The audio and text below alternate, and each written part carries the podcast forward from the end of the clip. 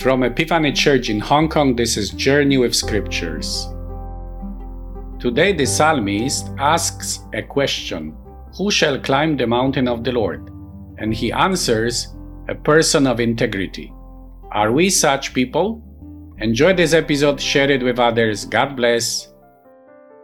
Psalm 24, verses 1 to 2, 3 to 4ab, and 5 to 6. The Lord's are the earth and its fullness, the world and those who dwell in it.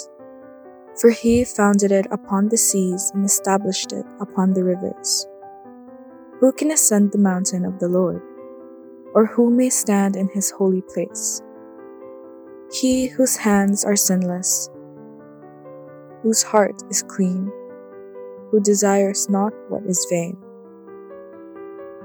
he shall receive a blessing from the Lord, a reward from God his Saviour. Such is the race that seeks for him, that seeks the face of the God of Jacob. Psalm 24 begins with a powerful proclamation of faith. The Lord's are the earth and its fullness, the world and those who dwell in it. Why? Because as the psalmist continues, he created everything. The biblical story of creation that begins our Bible is often dated to the time of Babylonian exile that began in the year 586 before Christ. And if it is so, we can only admire the faith of the editors of the Bible.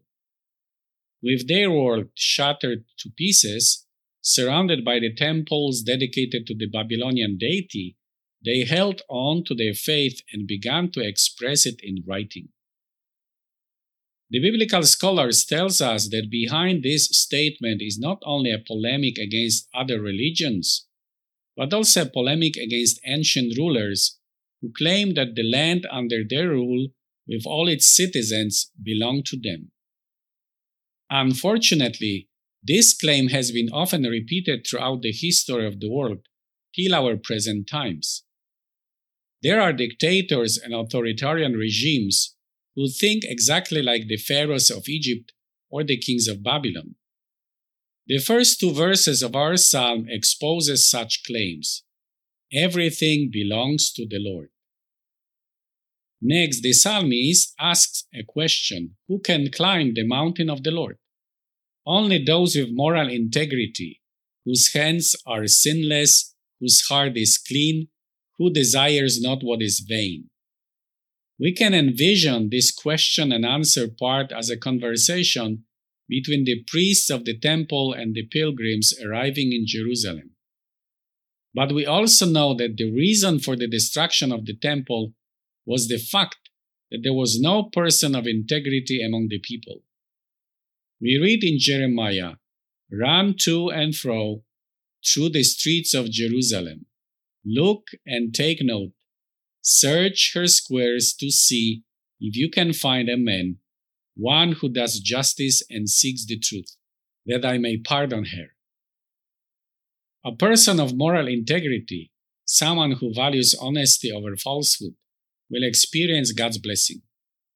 Who can be such a person? Today's Gospel points us to the Blessed Virgin Mary, the Immaculate Conception, the incorruptible temple of the Lord, prepared by the Lord to be the Mother of God. As her children, we want to emulate her example of faith and integrity by seeking God and His holy will.